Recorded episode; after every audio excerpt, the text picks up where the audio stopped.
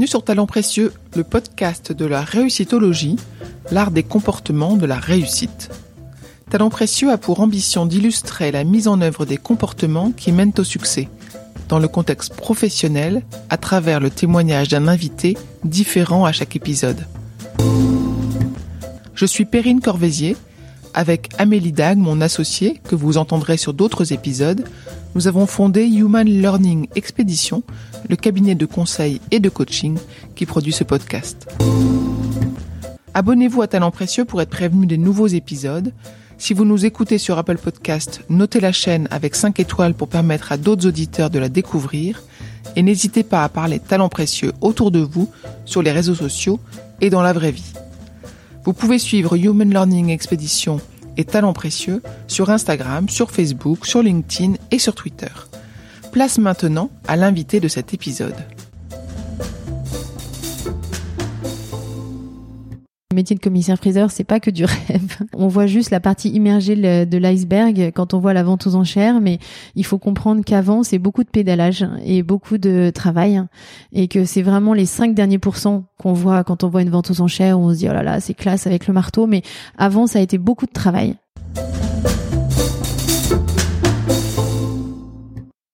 Elsa Joly-Malhomme est commissaire-priseur, ou alors dénicheuse de trésors et mandataire de vente, comme elle l'explique au micro de Talents Précieux. Arrivée à ce métier dans une seconde étape de sa vie professionnelle, elle nous explique qu'elle a toujours été attirée par le beau. Réussir une estimation, réussir une vente, Elsa nous livre les facteurs essentiels de son métier, composés de techniques et d'expérience. Elle s'appuie sur la prudence, sur la curiosité, sur son énergie, sur sa rigueur, autant de soft skills qu'elle associe à l'objectivité du prix et à un réseau solide et entretenu. On entend presque le bruit du marteau dans cet épisode où Elsa partage avec énergie et pédagogie le sens de son métier qui l'anime tant. On pourrait penser qu'elle cherche à nous transmettre le virus des ventes aux enchères. Bonne écoute.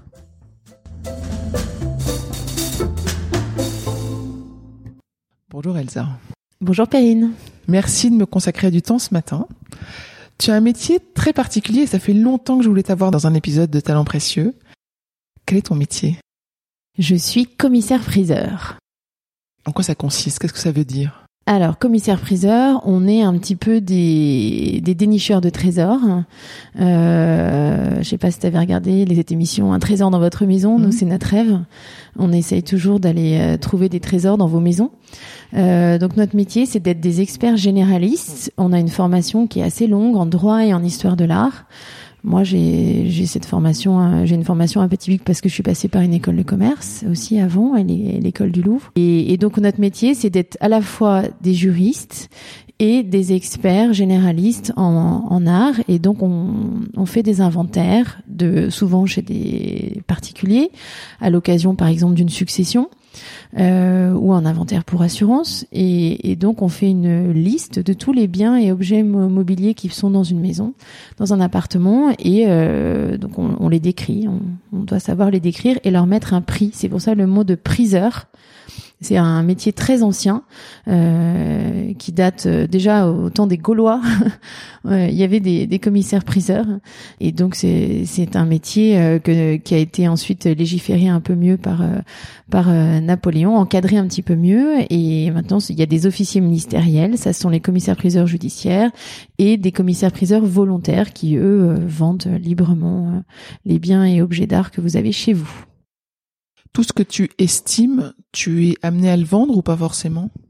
Alors pas forcément. On fait beaucoup d'estimations d'objets et finalement une petite portion seulement se retrouve aux enchères, étant donné que dans une famille, par exemple, quand il y a un partage, les personnes de la famille vont conserver une partie des biens ou des objets, souvent les moins volumineux, parce que la vie moderne fait qu'on a un peu moins de place dans nos maisons, donc ils nous laissent les grandes armoires normandes, les coffres, tout ce qui est malheureusement très dur à vendre en ce moment en plus, donc et bon, et ils gardent les choses un petit peu plus petites.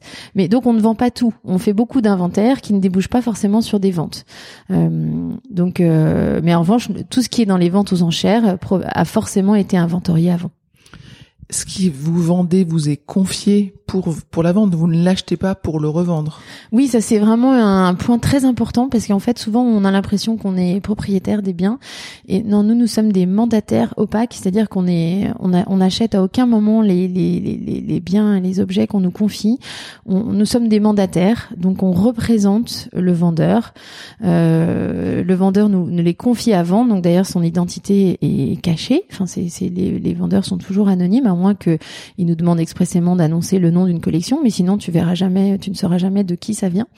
Et en revanche, il nous confie la mission de vendre pour son compte au plus offrant, parce qu'évidemment, nous, notre intérêt, c'est le même que celui du vendeur, c'est que ça se vende le plus cher possible. D'accord.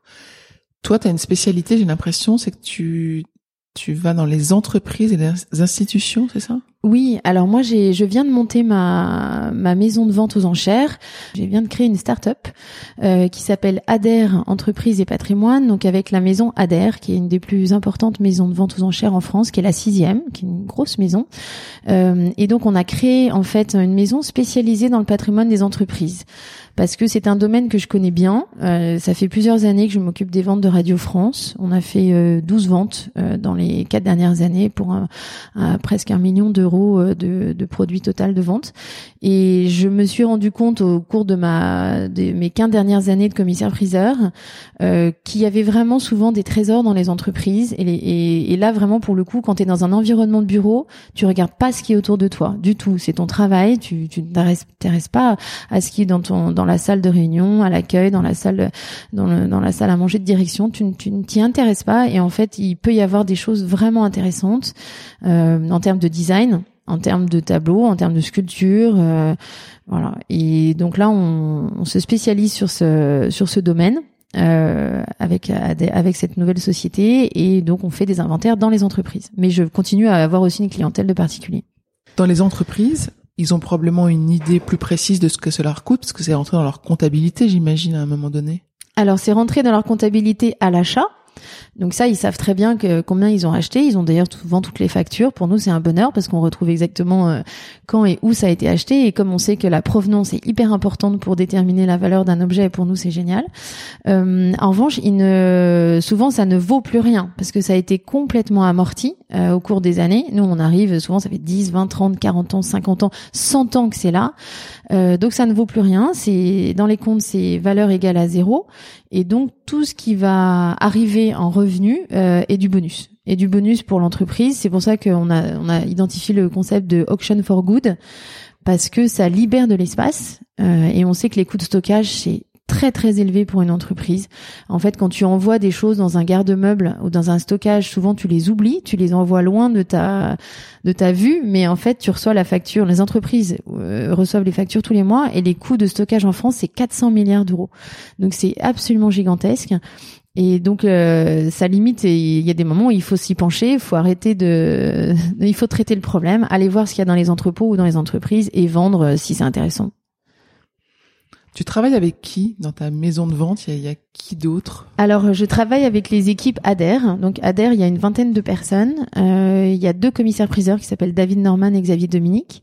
Et il y a toute une équipe d'experts qui sont vraiment, pour moi, dans les meilleurs actuellement. Et notamment, par exemple, un expert qui est très connu pour le design du XXe siècle, qui s'appelle Emmanuel Hérault. Et donc qui est très compétent. Donc c'est vrai que quand je vois quelque chose qui me semble intéressant en termes de design, bah immédiatement je lui communique la photo et on échange et il m'aide à faire l'expertise. Voilà, c'est vraiment assez collégial en fait. Très souvent, on a besoin il y a des choses qu'on connaît très bien, et il y a des choses où on veut pas passer à côté d'un objet important en fait. L'horreur d'un commissaire-priseur, c'est de rater quelque chose. Il faut être assez modeste. Il faut, par exemple quand tu tombes sur un objet chinois, en ce moment c'est ce qui se vend le plus cher, donc on fait très attention. on le montre à un expert, quelqu'un de très compétent dans le domaine, parce que ça dépasse tes compétences. Faut être modeste, hein. Et donc tu attends que l'expert même vienne le voir, tu organises un rendez-vous, tu lui montres, et là comme ça tu es sûr vraiment de ce que c'est, parce que tu peux avoir des énormes surprises. J'imagine qu'il y a deux moments très différents, c'est des moments des estimations puis le moment des ventes. Ouais. Moi j'ai vu des photos de toi avec ton marteau où t'as une attitude de on te sent pleine d'entrain et en train de chauffer cette salle pour qu'elle achète plus, c'est ça? En fait, c'est un vrai on est un peu des battleurs parce que c'est vrai qu'il faut animer la salle. On est vraiment des animateurs. Parfois c'est dur, parfois il y a pas grand monde dans la salle, parfois les gens sont fatigués, il y a les grèves, c'est dur, et donc il faut que toi tu arrives avec plein d'énergie. Il faut que tu aies envie, parce que toi tu représentes le vendeur, donc c'est ton boulot de faire que ça se vende bien. Et donc il faut communiquer ton énergie, et c'est parfois c'est pas toujours évident. Donc il faut effectivement, et même quand les choses se vendent pas, parce qu'évidemment ça arrive, hein, parfois tu as une vente et tu vends pas tout, hein, et il faut passer au lot suivant avec simplicité. Voilà, tu passes au lot d'après, tu tapes pas, quand t'as pas tapé du marteau et que t'as pas dit adjuger, ça je vous donne un petit truc parce que c'est pas évident toujours à percevoir dans une salle de vente. Quand le commissaire-priseur ne dit pas adjuger, qui tape, c'est que c'est pas vendu. Et tu verras, il passe comme ça. Un peu discrètement et avec le plus de sérénité possible au lot d'après qui, donc, on espère va se vendre. Tu peux vendre des choses que tu n'aimes pas, que tu comprends pas, le prix te paraît pas juste. Alors, moi, ça m'est jamais arrivé. Techniquement oui, parce que ton marteau, c'est un outil que tu peux mettre au service de n'importe quelle vente. Moi, ça m'est jamais arrivé de pas savoir ce que je vendais. Non, moi j'aime bien contrôler quand même et connaître ce que je vends. Donc donc évidemment savoir connaître tout ce qui est dans la salle, pouvoir répondre à des questions, pouvoir justement, ça fait partie de l'intérêt d'une vente.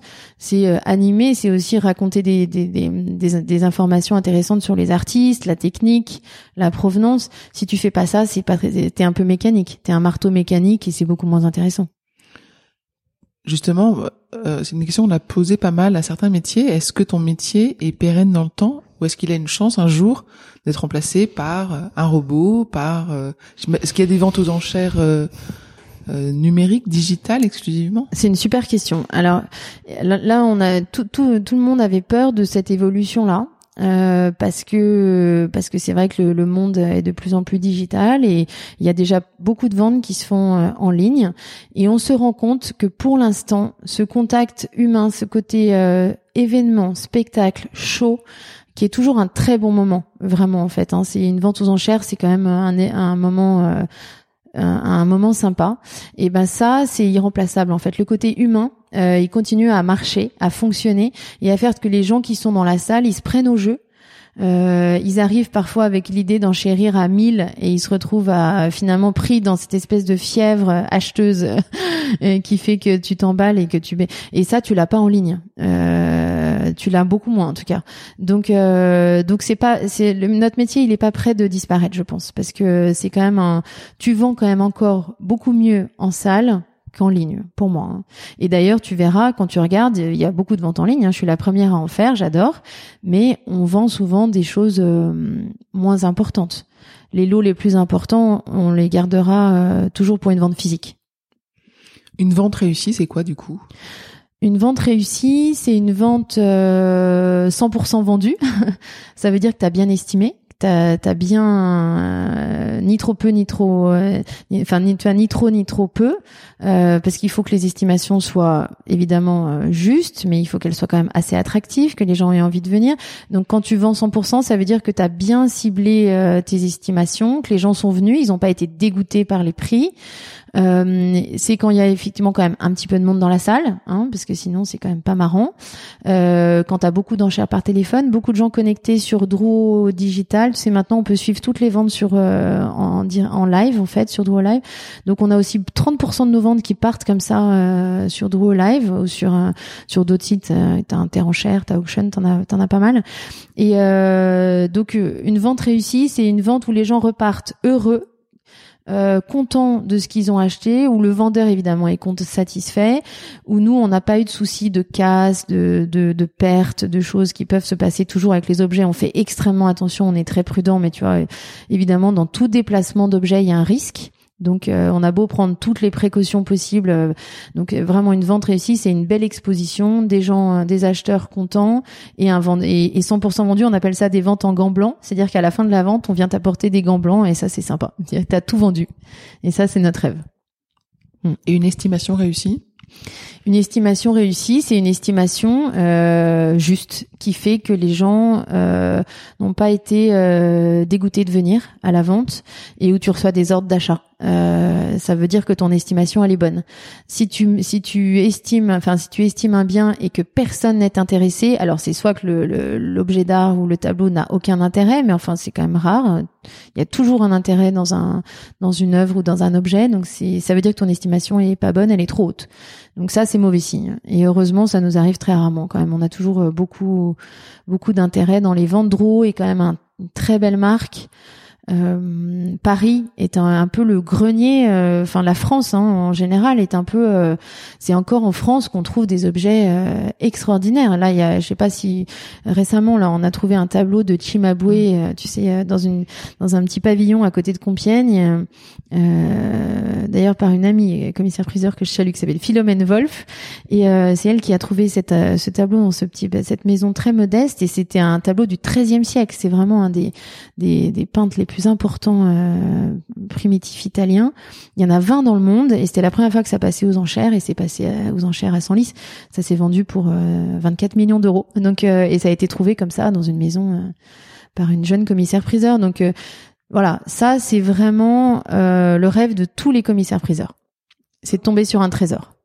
Comment est-ce que tu te fais connaître ? Parce que comment est-ce que les personnes, les acheteurs, vont savoir qu'il y a une vente, dans un sur un axe qui les intéresse eux? T'es obligé de te constituer un énorme réseau, t'es obligé de faire beaucoup de pubs.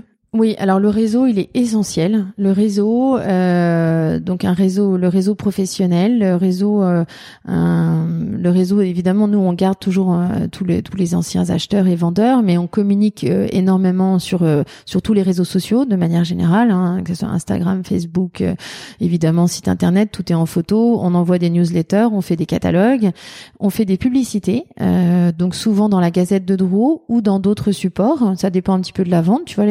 Il y a un magazine qui s'appelle Le Moniteur où tu mets les ventes un peu plus de matériel. Enfin, ça nous arrive rarement de publier là, mais c'est plutôt la Gazette de Drouot. Du rédactionnel, la presse. Par exemple, pour les ventes de Radio France, on a eu une couverture presse absolument fantastique parce que c'était les premières ventes de ce type-là. C'était aussi un grand média national, évidemment, qui vendait. C'était Radio France, donc c'était extrêmement prestigieux. Et donc, tous les médias en ont parlé. Ça a été une couverture incroyable et il y a eu la queue dans la rue Raynouard jusqu'en haut de la rue Raynouard, enfin pour venir à la maison de la radio pour les vendre. C'était le grand auditorium de Radio France était plein. Et donc ça c'est parce que la communication presse a été très importante en amont et a fait venir vraiment le grand public. C'était une vente très grand public. D'ailleurs, des gens qui venaient pour la première fois souvent aux enchères, qui avaient jamais acheté. Donc là, il a fallu, nous, qu'on fasse un énorme effort de pédagogie, d'expliquer. C'est pas du tout la clientèle classique de Drouot où les gens connaissent par cœur, ils y vont 3 fois par semaine à l'heure du déjeuner. Il y a vraiment des habitués de Drouot, des gens qui y vont même tous les jours, qui habitent à côté de Drouot, qui est 9 rue Drouot. D'ailleurs, je vous encourage tous à aller à Drouot. C'est gratuit, c'est ouvert à tous, c'est un musée à ciel ouvert, c'est fantastique. Et il y a beaucoup de gens qui sont habitués à y aller tous les jours. Et donc là, nous, on avait une clientèle de nouveaux. Enfin, voilà, ils découvraient les enchères. Il a fallu tout expliquer, mais c'était bien.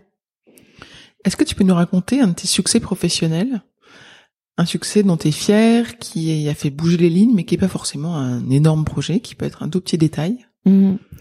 Là vraiment c'est vrai, j'en ai déjà parlé, c'est vrai que Radio France restera pour moi un très, les ventes Radio France restera une grosse étape dans ma vie professionnelle, parce que voilà, ça restera un très très bon souvenir, et là on a encore beaucoup de ventes devant nous à préparer avec Radio France, étant donné qu'on a gagné l'appel d'offres avec la nouvelle structure. Et alors sinon moi j'ai travaillé chez Christie's aussi pendant longtemps, c'est là où j'ai eu le virus en fait des enchères. Je l'avais déjà un petit peu avant, mais chez Christie's, j'ai vécu aussi des moments très forts, et ça a été notamment quand j'ai organisé toutes les cérémonies d'inauguration des locaux du siège de Christie's à Paris, qui est 9 avenue Matignon. C'était en 2000.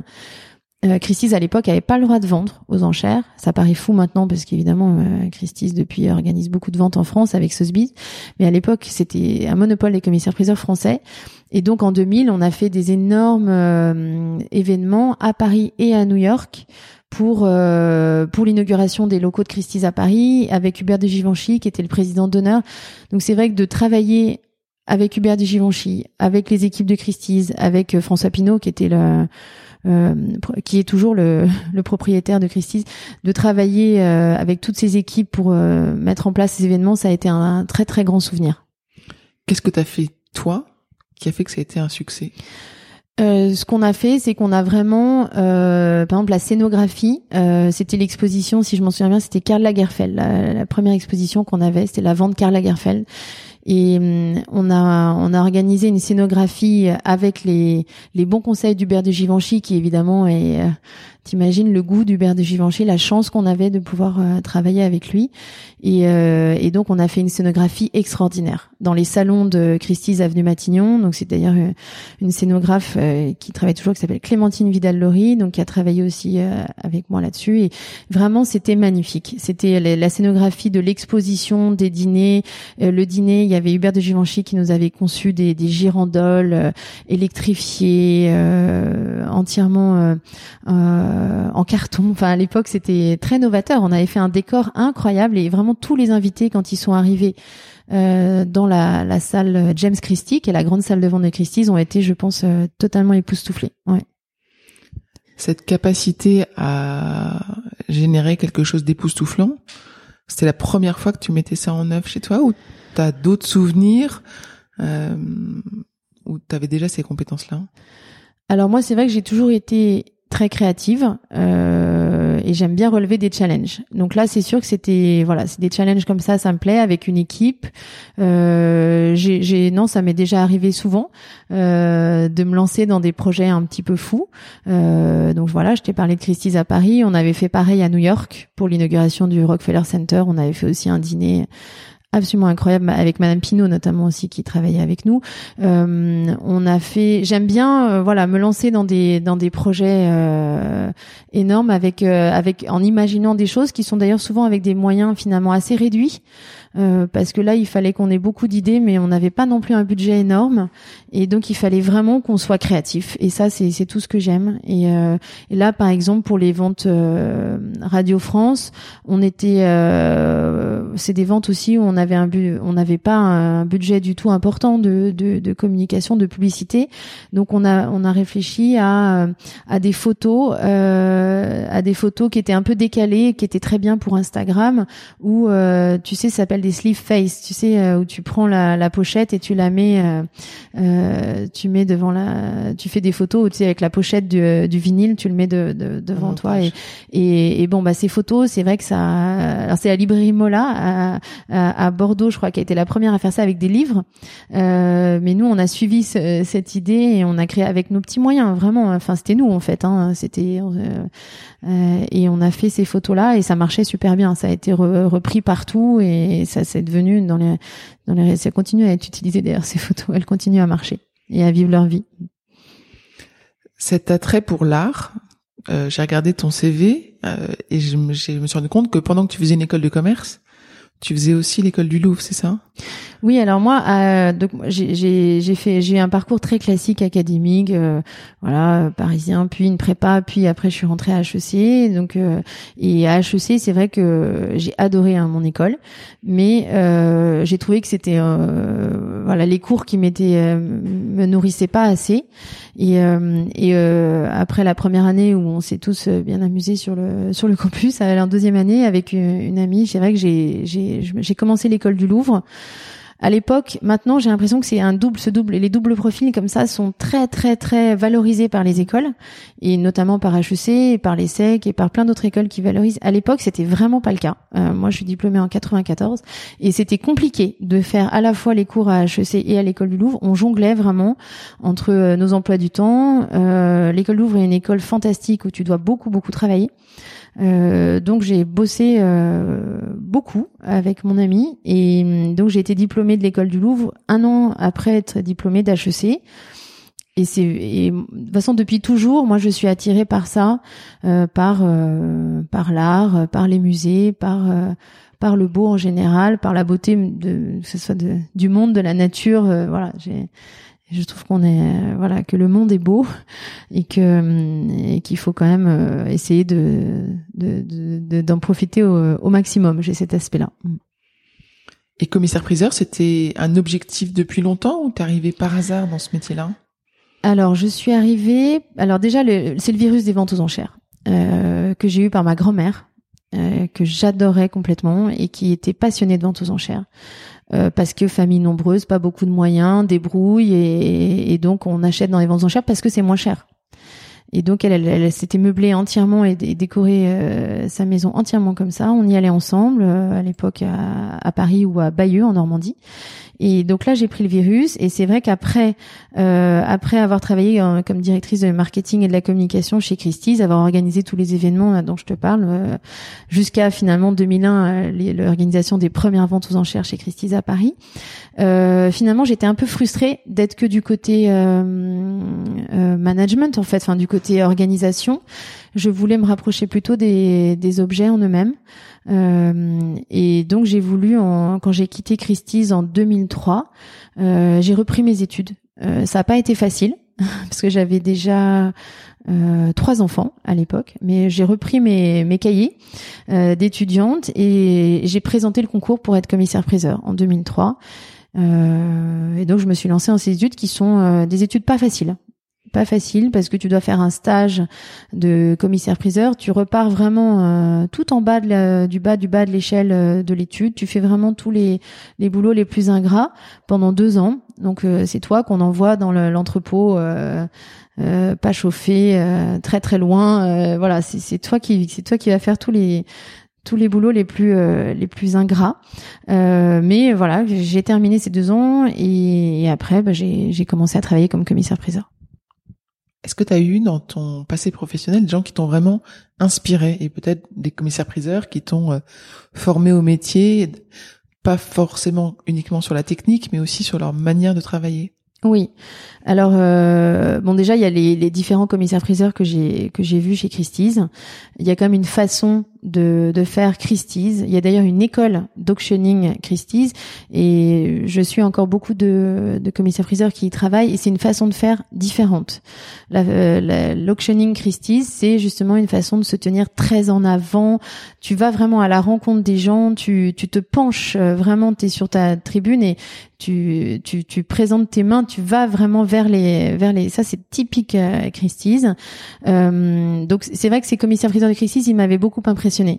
Parce que cette technique, elle est très aboutie. Après, moi, j'ai rencontré dans mes cours de commissaire-priseur à Paris mon professeur, avec qui ensuite j'ai travaillé pendant 12 ans, qui est un commissaire-priseur parisien.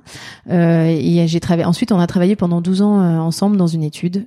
Et lui, il m'a beaucoup marqué, il m'a beaucoup appris. C'était notre professeur de ce qu'on appelle le tour de salle à Drouot, c'est-à-dire que pendant tes études, on te met dans la situation réelle d'un inventaire, c'est-à-dire qu'on rassemble dans une salle à Drouot une quinzaine de mobilier, objets d'art, et avec tous les élèves, tu dois évidemment les estimer dans un temps limité, et donc ça fait partie de l'examen de commissaire-priseur. Donc c'était notre prof, et lui, c'est vrai que il m'a beaucoup beaucoup appris. Et voilà. Qu'est-ce qu'il fait de spécial?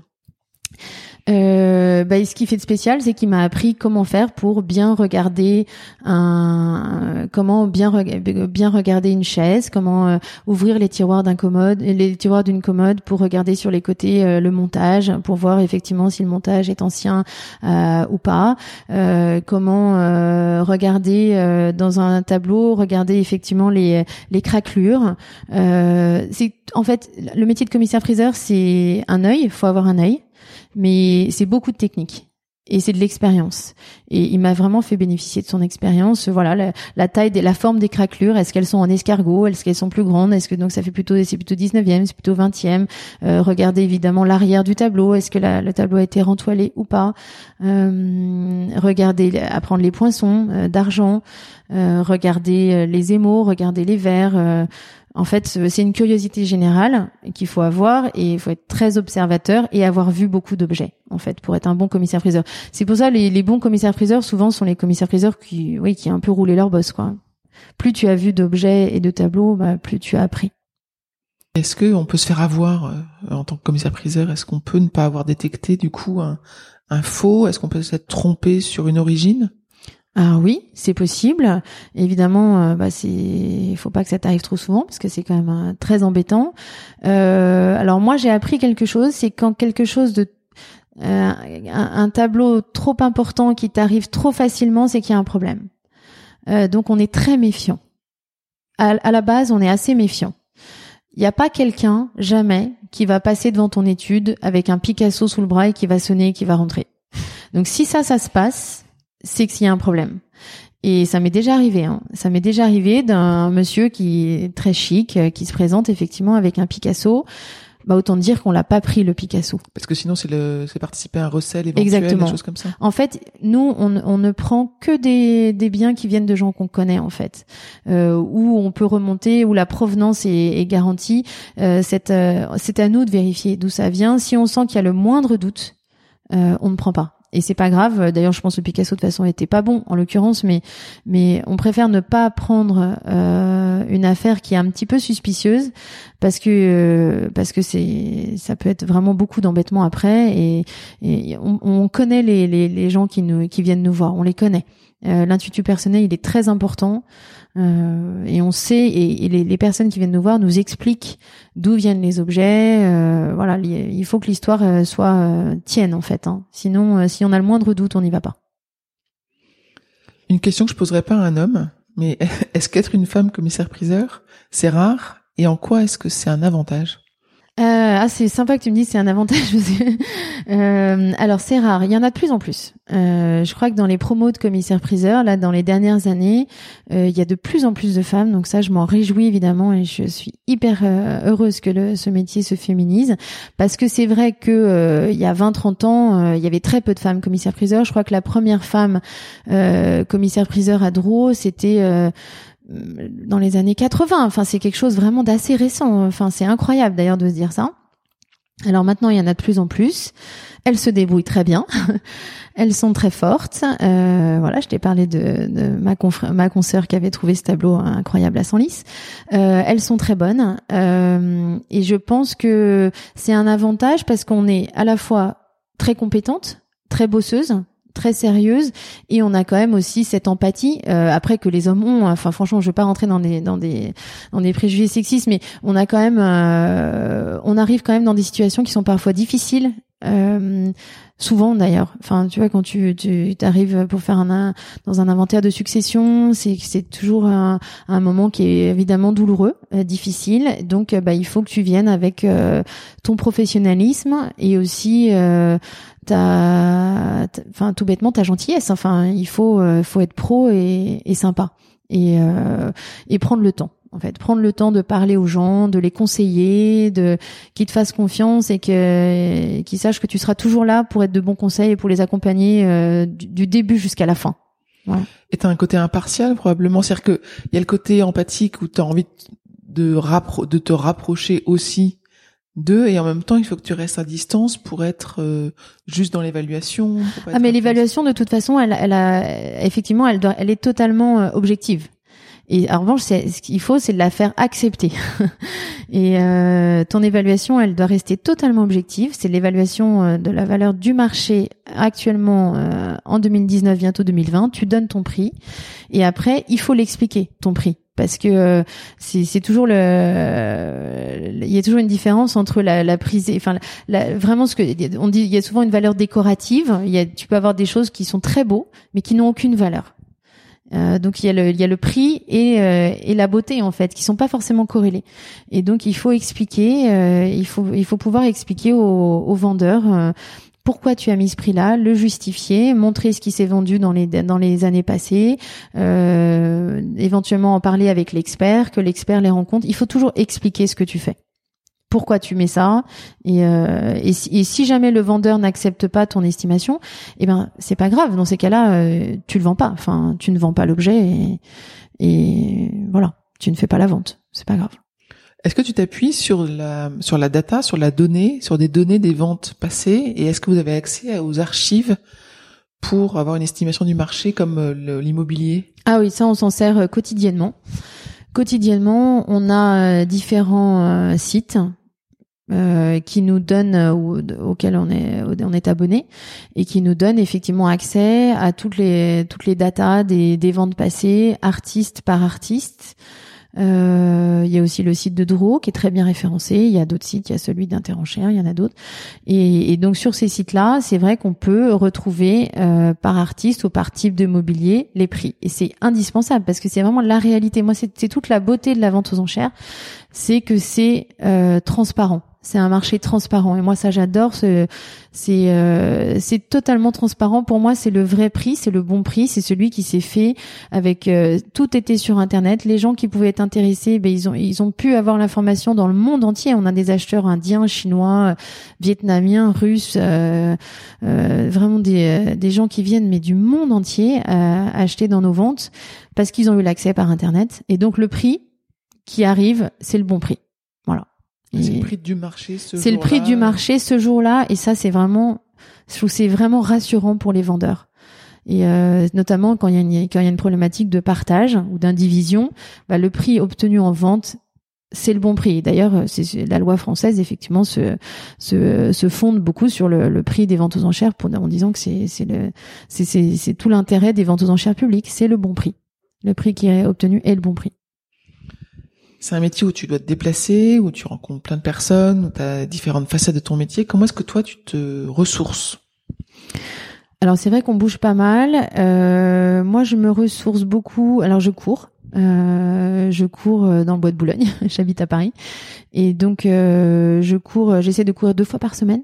C'est très important. J'ai fait des marathons. Voilà, je suis vraiment sportive. Et je pense que le fait d'être sportif, c'est important dans notre métier parce qu'il faut être en forme. Faut être en forme quand tu fais une vente, faut être en forme pour tes clients. Il faut parce qu'il faut tenir le rythme. Une vente c'est long. Une vente ça dure parfois 4 heures.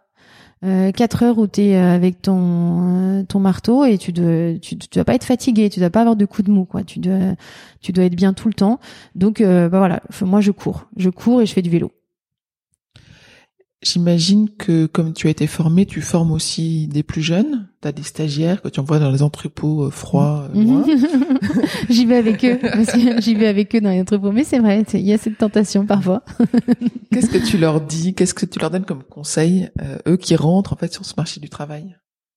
Le conseil c'est toujours quand même la présentation . Il faut qu'on soit, nous on a un métier quand même il faut qu'on ait une présentation qui soit toujours impeccable. On peut pas se permettre d'être dans une tenue un peu négligée. Voilà, il faut qu'on ait toujours quand même une très bonne présentation, une politesse, ponctualité, politesse, enfin tout ce que le classique de quelqu'un qui rencontre des clients, je dirais.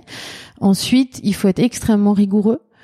Tu peux pas te permettre de ne pas voir un meuble ou un tableau. Donc quand tu fais un inventaire, tu dois être très précis, très détaillé. Parfois c'est fastidieux, mais t'en as marre parfois d'ouvrir tous les tiroirs et tu dois compter toutes les petites cuillères, toutes les fourchettes, mais tu dois le faire.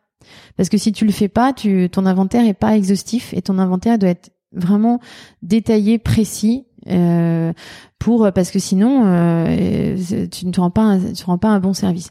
Donc voilà, je dirais des qualités de soft skills importantes et de rigueur et de travail. Enfin, faut être voilà, évidemment l'honnêteté, mais bon, ça tu peux pas faire ce boulot si t'es pas honnête, hein. Ouais. Faut être quand même honnête. Et est-ce que tu les encourages à continuer à avoir des expositions, à continuer à apprendre, à... Oui, ah bah il faut. Alors c'est vrai que, mais qu'est-ce qui me ressource? J'aurais pu parler de ça évidemment. Moi, ce qui me ressource, c'est les musées, les expositions. Alors j'ai pas énormément de temps, mais j'essaie d'y aller le week-end. Le week-end, je me ressource beaucoup en voyant des expos et ça fait partie de notre métier, je pense. Il faut qu'on soit au courant de l'actualité du marché de l'art. Il faut qu'on soit au courant de ce que font nos confrères. Il faut qu'on soit au courant des grandes expositions parce que ça a un impact de façon sur le marché. Quand un artiste est, voilà, c'est évidemment l'impact, il est immédiat. Et donc dans les voyages, moi c'est vrai que nos voyages en famille, nous ils sont quand même très culturels, hein. Et donc on continue même en voyage à apprendre. Et ça c'est vrai que les stagiaires, je leur dis de lire. Faut lire le Journal des Arts, faut lire la Gazette de Drouot, faut lire papier ou internet. Il faut aller voir des expos. Parfois c'est un budget important pour les étudiants, mais bon, il y a souvent des moyens, même quand tu es étudiant, d'aller à des nocturnes gratuites ou le premier dimanche. Voilà, je les encourage vraiment à le faire. Et de toute façon, t'arrives pas là par hasard. T'arrives généralement dans une étude de commissariat parce que tu aimes l'art. Voilà. Sinon, tu n'arrives pas là. Elsa, je voulais te poser une question et je sais que tu t'es préparée un peu à cette question-là, donc tu vas probablement avoir plein de choses à me raconter. Qu'est-ce que tu lis? Qu'est-ce que tu as le temps de lire? Qu'est-ce que tu aimes écouter? Sinon, peut-être aussi. Est-ce que tu as des choses intéressantes à partager avec nous? Alors, c'est vrai que moi, je suis vraiment passionnée de lecture et je pense que c'est un moyen précieux pour enrichir sa vie quotidienne et ses connaissances. J'adore ça. Et il y a beaucoup, beaucoup de livres, notamment passionnants autour du monde du marché de l'art. Donc, dès qu'il y en a un qui sort, je me jette dessus. Je les lis tous. Ils sont pas tous forcément passionnants, mais il y en a que je peux un peu vous recommander. Donc, je suis une grande fan de Maurice Reims, qui était un des plus grands commissaire-priseur français. Et donc, je vous conseille tous les livres de Maurice Reims, où il explique sa passion des objets. C'était vraiment un grand découvreur d'objets. Voilà, donc tous les livres de Maurice Reims. En plus, ils sont bien écrits. Il était membre de l'Académie française, donc c'est le seul commissaire-priseur, je crois, qui a été membre de l'Académie française. Et un grand monsieur, donc Maurice Reims à fond. Ensuite, il y a un livre qui vient juste de sortir, que je vous recommande aussi, qui s'appelle Le Grand Art, de Léa Simonet Allegria, et qui est vraiment un délice, parce qu'il raconte effectivement toute l'histoire de la redécouverte d'un tableau, donc tout le travail d'une femme expert qui va s'accrocher, rechercher pendant des mois parce qu'elle croit à l'attribution d'un tableau. Donc on découvre effectivement la patience, la détermination qu'il faut quand on découvre un tableau ou une œuvre et qu'il faut se battre pour l'attribuer. Donc tout ce travail de fourmi, de détective est très bien décrit dans ce livre que j'adore, Le Grand Art. Et bon, enfin il y en a beaucoup d'autres.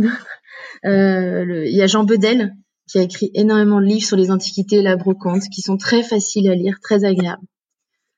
Il y a la Gazette de Drouot, que je vous recommande de lire toutes les semaines. Et il y a la page marché de l'art des Échos, tous les vendredis, que je vous recommande aussi de lire. J'ai oublié de parler d'une BD. Je sais pas si je peux aussi vous la recommander. C'est une BD, bon, j'adore les BD aussi. Une BD qui s'appelle Adjugé, l'histoire des commissaires-priseurs et des ventes aux enchères en bande dessinée. C'est aux éditions Connivence. Et ça, moi, je l'offre à tous les jeunes, tous les stagiaires avec qui je travaille. Et pour connaître l'histoire des commissaires-priseurs depuis les Romains jusqu'en 2020. Très, très bonne BD à juger. Tu lis à quel moment de la journée? Je lis des petits moments volés, je lis dans le métro, je lis le soir avant de m'endormir, je lis le week-end. Je lis vraiment dès que je peux en fait. Mais je lis au moins 2 livres par semaine. On arrive à la fin de notre entretien. Est-ce qu'il y a un sujet qu'on n'a pas abordé, qui te tenait à cœur et dont tu aurais aimé parler ? Moi, je pense que vraiment, il faut avoir le sujet. C'est que c'est vrai que j'ai la chance de faire un métier qui fait rêver. Après, je voudrais quand même qu'on comprenne que le métier de commissaire-priseur, c'est pas que du rêve.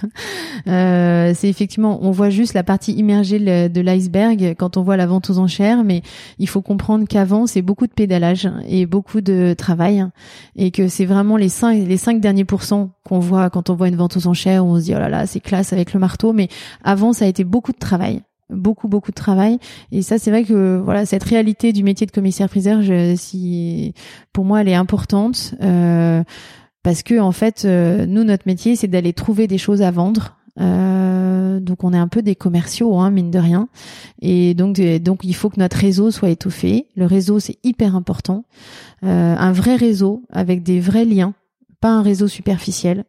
Un vrai réseau de confiance. J'ai dit la confiance était importante, la provenance, et donc ça, c'est ce qu'on doit faire, construire toute sa vie. Voilà.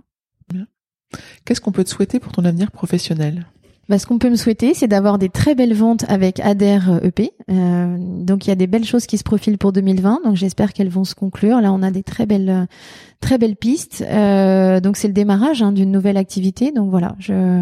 Ça, c'est vrai que si à la fin de 2020, j'ai réalisé des belles ventes du patrimoine d'entreprise, j'aurais réalisé une belle année. Voilà. Parfait. Bon, on te le souhaite. Merci. C'est sympa. Merci.